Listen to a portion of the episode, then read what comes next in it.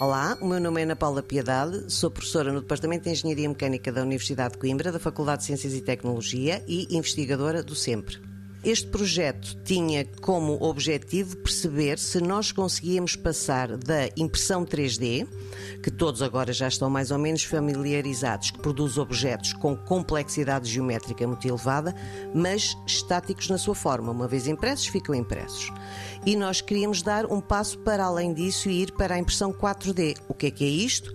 É algo que foi feito por impressão 3D, mas pensado e educado, entre aspas, para responder a um estímulo externo e responde como mudando de forma. Esse estímulo externo pode ser muito variado e tem que ter em consideração o material que nós estamos a utilizar.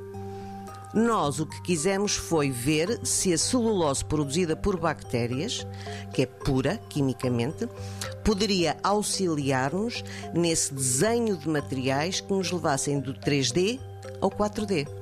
Verificámos que sim. Uh, o que nós fizemos foi, a, com colaboração, obviamente, com a parte de microbiologia também da Faculdade de Ciências e Tecnologia, com as minhas colegas que fizeram parte deste projeto, uh, selecionaram umas, umas bactérias que produziam celulose hidrófila que nós misturamos como reforço de um polímero hidrófobo, ou seja, a celulose gosta de água, o polímero de base não gosta de água.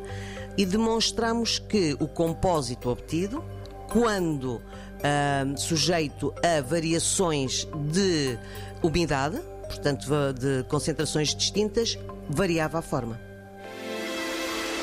90 Segundos de Ciência é uma produção conjunta Antena 1, ITQB e FCSH da Universidade Nova de Lisboa, com o apoio da Nova Artis.